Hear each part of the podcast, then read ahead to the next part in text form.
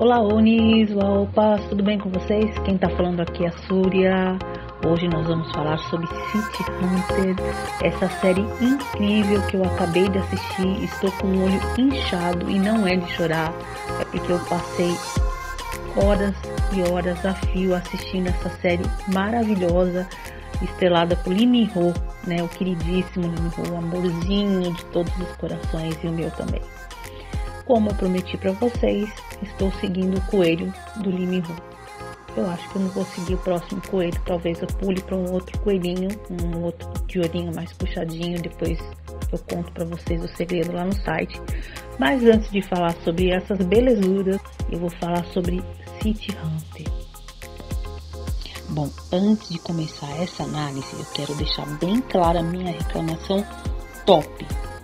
Aonde foi que encontraram essa fonte da juventude em que nenhum personagem envelheceu em 28 anos?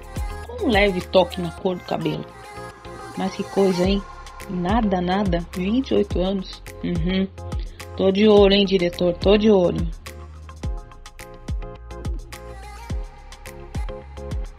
Logo no começo dá pra perceber o tom da série inteira.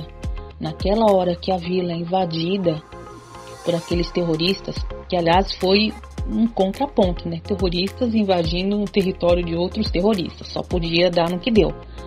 Morte de alguém que não tinha nada a ver, que era aquela coitada daquela moça que cuidava do jovem Yan Shan, que era um rapaz fofo e totalmente inocente até aquele momento. E aliás, aquele foi o estopim para que ele se tornasse um grande matador, um grande serial killer, que se tornou no futuro, e um cara que tentou ser uma pessoa muito fria, muito calculista, mas que depois, com o tempo, foi voltando ao normal e assumindo a verdadeira personalidade ao lado da Kinaná, que era uma menina totalmente diferente, otimista e tudo mais.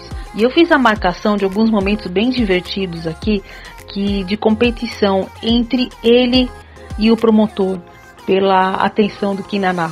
Quando por exemplo, eles foram comprar a mesma bolsa para ela de presente, ou quando ele insistia, né, ele queria colocar um curativo no rosto dela por causa do machucadinho, e ela acabou aceitando de uma outra pessoa. Quando ele não sabia como agir com uma mulher que ele amasse de verdade, sabe, ele ficava todo tímido, todo sem graça. Esse foi um dos momentos divertidos. Ou talvez quando ele se atrapalhava todo, quando ele foi pro quarto do hotel da veterinária porque ele tinha sujado a roupa e ela acabou vendo com ela e dando aquela crise de ciúme. Esses ciúmes bobos que parecem de adolescente, mas no final acaba dando a graça na série. Bom, mas porque afinal são 20 capítulos que você precisa encher de algum conteúdo. E tudo isso foi muito interessante para o próprio desenvolvimento do personagem. Ele precisava de um momento para ele poder engrandecer, para poder mostrar o lado bom dele, para ele poder mostrar como a vida pode ser boa para ele também. Então eu achei muito interessante, gostei bastante. E vários outros momentos divertidos, quando, por exemplo, o filho do candidato foi encontrá-la, propositalmente ele foi atrás dela no ponto de ônibus, e ele veio falando, não, ela é minha namorada, e vem agarrando, vem puxando, sabe, aquele negócio de, ele era super protetor e tal, apesar da Kinaná ter dito que era, acho que se não me engano, 4 dan de judô, etc.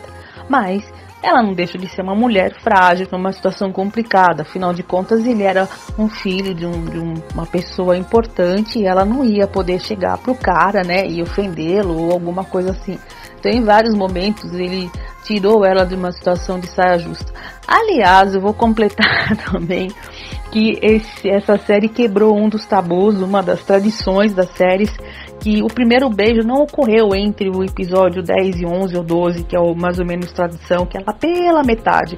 O primeiro beijo dos dois ocorreu bem no comecinho, no segundo capítulo, quando a Kinaná acompanhou a filha do presidente até uma danceteria e tal, e ela estava com uma roupa totalmente informal, e ele estava tentando se livrar de uma informante que já não servia mais para ele lá e tal, e a mulher veio perseguindo ele, e a hora que ele viu a Kinaná, ele foi lá e deu um beijo nela. Gente, isso é totalmente fora de tradição. Isso foi no capítulo 2. Ninguém tá acostumado com isso. E a reação dela foi divertidíssima, assim. Tipo, em outra situação ele poderia ter levado um soco, na pior das hipóteses um tapa, ou no mínimo um tapa, e ela ficou em estado de choque, assim, olhando pra cara dele, e ele sem saber o que fazer. Eu acho que naquele momento ele já estava mais ou menos se importando com ela. Eu acho que, aliás, eu acho que ele sempre se importou com ela, desde o momento que ele viu a foto dela lá na época antes dele, que ele era adolescente, aos 17 anos. Então eu acho que bem intimamente mesmo, ele sempre foi apaixonado por ela. E esse momento foi um dos mais divertidos, né? E descontraídos também. E outro momento fofo foi quando ele finalmente se soltou lá no que chamam de Mobit Square, que é um local onde teve aquelas fontes de água e eles se molharam junto com as crianças e tudo. Aquele também foi um outro momento de fofo da vez, que ele finalmente estava começando a pensar em levar uma vida normal, mais ou menos, né, junto com aquelas crianças e tudo mais. Aliás, as crianças sumiram também junto com o cachorro. Eu acho que as crianças foram dar um rolê, né, e nunca mais apareceram. Mais um gancho na história para poder encher espaço. Eu realmente estava revendo os episódios, tentando achar onde foi parar o cachorro, mas eu não achei. Só vi o momento onde que ela levou o cachorro até a veterinária, falando que ia ter que se mudar de lá, porque ele ia mudar para casa, ele ia assumir a casa dela, comprou a casa dela e tudo mais, e depois o cachorro, puf, sumiu. Então, eu não sei onde foi parar o cachorro. Se de repente eu perdi em algum momento, cochilei em algum momento, vocês, por favor, me avisem, porque eu tô procurando aquele cachorro fofo até agora.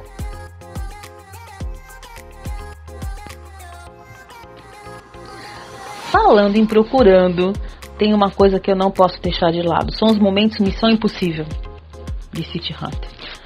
Por exemplo, ele remendando pedacinhos recortados de papel para poder entregar como prova. Gente, aquilo lá foi divertido, assim, eu acho que levaria uns 50 anos para conseguir grudar aqueles negócios ali. Eu não consigo grudar um envelopinho que eu rasgo em casa, mas vamos deixar esse detalhe de lado. Ou talvez, quem sabe, aquele momento que ele colocou a câmera no óculos, que ele entrou com o bonezinho enfiado na cara. Aliás, ele fica muito bem de bonezinho. Quando ele entrou com o bonezinho enfiado nos olhos, e aquele óculos, e deu óculos, e a câmera fugiu, e esse tipo de coisa. Aliás, digital é uma coisa que eu acho que ninguém tem em série nenhuma policial, porque o único momento que eu me lembrei que alguém lembrou que tinha digital, que era, percebi que alguém tinha digital, foi quando o tio cobriu os dedos com cola branca, cola pit, pra pegar no copo, né, e entregar lá pro promotor, que aliás o copo era dele. Eu também não percebi esse detalhe. O copo era dele e ele mesmo tentou encobrir a digital dentro de casa. Então tá bom, faz de conta que eu também não percebi. Ou talvez aquele momento quando o Lee Yan Shan entra escondidinho dentro da funerária, sabe, como defuntinho lá e tal, né, e tem câmera em tudo quanto é lugar. As pessoas põem câmera, né, até dentro de uma obturação. Então, gente, por favor, né, vocês saibam onde vocês andam, andem com detector de metal, porque câmera é um negócio muito perigoso. Devia ter um aviso lá falando que câmeras não são bem-vindas.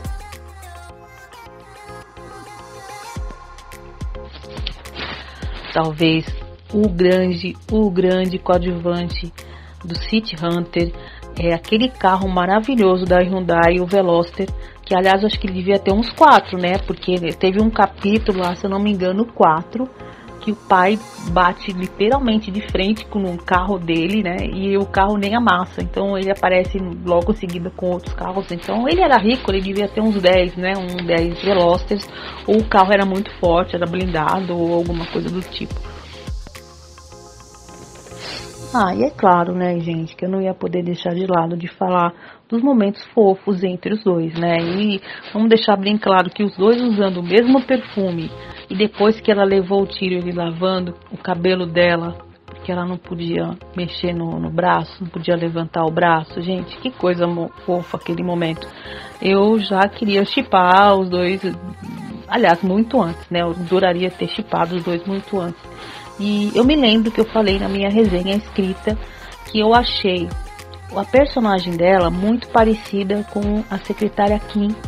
E também, de uma certa maneira, a personalidade dela era muito próxima da agente lá no Rei Eterno, mas não com a mesma doçura. O jeito que ela passa a personagem, uma meiguice muito grande, e esse momento do banho eu achei o mais interessante de todos, sabe? Que mesmo diante de toda a diversidade da situação que ele se encontrava, afinal de contas ele era o Bruce Wayne lá de Seul,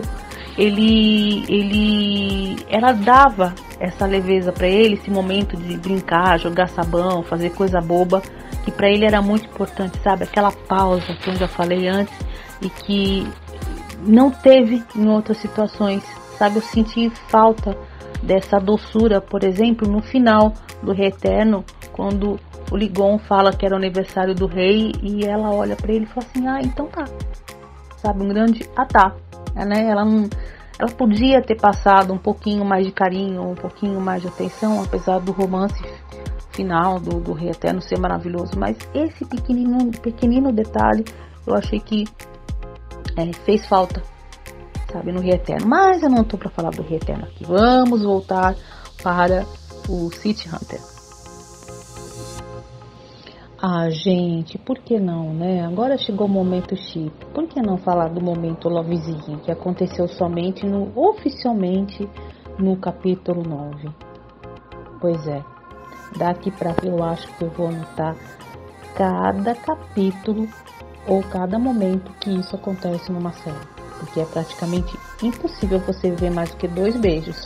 E esse foi um momento muito importante, porque ele estava se despedindo dela. A partir desse momento, durante o resto da série, ele estava tentando se livrar dela de tudo quanto é jeito. E ela insistindo, ela indo atrás, ela querendo saber o que estava acontecendo, e ele dando uma de cafajeste, mas ele ficava com o coração partido. Mas mesmo assim, ele ainda ficava ao lado dela, né? Quando eles estavam trabalhando juntos lá na Casa Azul, ou quando ela estava indo em alguma missão. E era muito importante esse tipo de coisa, porque foi tão legal você ver que os 2 personagens estavam ainda juntos, apesar de separados fisicamente, que era muito, muito bom acompanhá-los em cena. Como eu falei, essa série foi praticamente impecável com relação a quase tudo, com exceção daquele finalzinho lá, que depois eu vou contar mais pra frente pra vocês. A primeira parte, como todo mundo viu, o Yan Shan era um cara totalmente petulante, arrogante, mas não porque ele era assim, porque ele precisava passar uma característica de um cara totalmente fora da caixinha, para que ninguém percebesse, como todo anti-herói, que ele era o grande salvador da pátria, o grande City Hunter. E a gente já viu isso em todas as séries americanas, e foi isso que na hora eu fiquei assim, mais um personagem parecido com tantos outros que a gente está cansado de ver desde a década de 40. Ainda bem que eu estava totalmente errada. Essa série foi uma das mais incríveis que eu vi nos últimos anos. O grande diferencial do City Hunter é que esse anti-herói não tem somente um inimigo, que são os políticos, mas vários, inclusive o grande maior deles, que é o tio. Teve vários momentos excelentes nessa série. Eu acredito que o mais forte que eu senti foi quando ele levou o tiro nas costas da Kinaná. Eu senti uma expressão real de dor. Não foi igual eu estava acostumada a ver nas outras séries. O jeito que eles mostravam o rosto dele, o jeito que ele comprimiu os olhos, o jeito que ele comprimiu a mão, o jeito que ele se encolheu. Eu realmente senti como se ele realmente tivesse levado um tiro de verdade. Podem acreditar nisso. E na hora que ele pulou, e na hora que ele chegou lá no veterinário, na hora que ele tentou se curar, foi uma experiência totalmente diferente do que eu estava acostumada a ver nas séries americanas. E realmente eu quero acrescentar uma coisa muito importante. A participação da veterinária nessa história foi de uma leveza muito expressiva. Eu não sei se teve alguma coisa relacionada a algum patrocinador ou alguém que tinha alguma coisa com isso, mas demonstrou que ela tinha uma atitude muito humana, apesar dela não ser uma profissional da saúde para os humanos. Ela cuidou deles de uma maneira muito digna e muito profissional. Adorei demais. Eu não sei se eu posso me prolongar muito com relação ao relacionamento que ele teve com a Kinaná. Então, mesmo ele falando para ela se afastar, que a situação, a vida que ele seguia, a situação que ele estava era muito perigosa, ela era tão otimista, mas tão otimista, que ela realmente seguiu adiante até culminar naquele momento que ela levou aquele tiro, também nas costas. E a expressão, né, o jeito que os dois se trataram durante toda a série foi tão legítima, tão humana, que foi impossível não se apaixonar pelos dois. Realmente foi, dizem que os dois tiveram um relacionamento durante a série. Esse tipo de fofoca eu não posso colocar minha mão no fogo, mas parece que rolou uma química ali. Eu acho que pelo menos não seria uma novidade ou não, mas não era esse o foco. Eu acredito que o grande momento da série realmente foi aquele último finalzinho, quando eu achava que ia estourar todos os clichês possíveis e imagináveis e de repente deu aquela virada. Aquele momento que o Shan coloca a arma na cabeça e fala assim: olha, eu gostaria de ter aquele pai que quase perdeu a perna para me salvar de volta. Eu gostaria de ter uma vida feliz, eu não gostaria de estar nessa situação, eu gostaria de ter um momento de paz com você porque eu te amo. Só faltou ele falar isso, ou ele disse isso. E foi naquele momento que o tio, né, ou o pai, teve aquele sentimento de falar assim: caramba, grande porcaria que eu tô fazendo, já cheguei aqui, e aí? O que eu vou ganhar? E ele apontou o revólver para a cabeça, o Shan apontou o revólver para a cabeça e falou que ia se matar. E deu aquele revertério todo, e ele depois levou o tiro, e vocês viram, né, para quem assistiu, viu, concluiu o que aconteceu, e ele assumindo a culpa e morrendo em seguida. Gente, aquilo foi extraordinário. Foi uma das reviravoltas que eu não esperava, que realmente foi o grande diferencial. A única coisa que eu sinto realmente que eu gostaria que tivesse um pouquinho mais de tempo foi justamente o depois disso.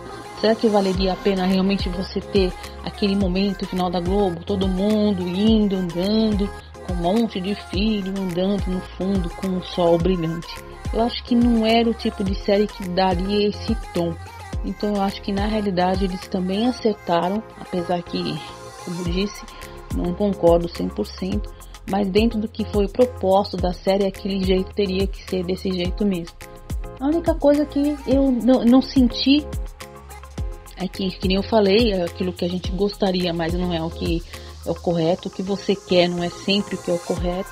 Eu gostaria de saber como ele se salvou, porque ele levou um tiro no peito, né? E todo mundo, não, porque eu sou não sei o quê, mas e daí? Porque um monte de gente sabia que ele era o City Hunter, inclusive o presidente. Tudo bem que ele não iria delatar o filho, mas e aí? Como é que ele se safou daquele problema todo, né? E a morte do pai da Kinaná. Ah, então olha, a gente tinha um personagem ali que a gente precisava se livrar dele. A gente mata. Teu pai morreu, Kinaná, e legal. Estou muito triste, né? Então esse finalzinho corrido aí foi realmente, eu achei que, falei assim, gente, falta mais 2 capítulos pra gente completar, e não dá, acabou nesse mesmo, então vamos deixar como tá. Eu tô encerrando por aqui. Eu adorei assistir essa série, tô sentindo uma saudade tremenda desses personagens incríveis. Um beijo pra vocês e até a próxima.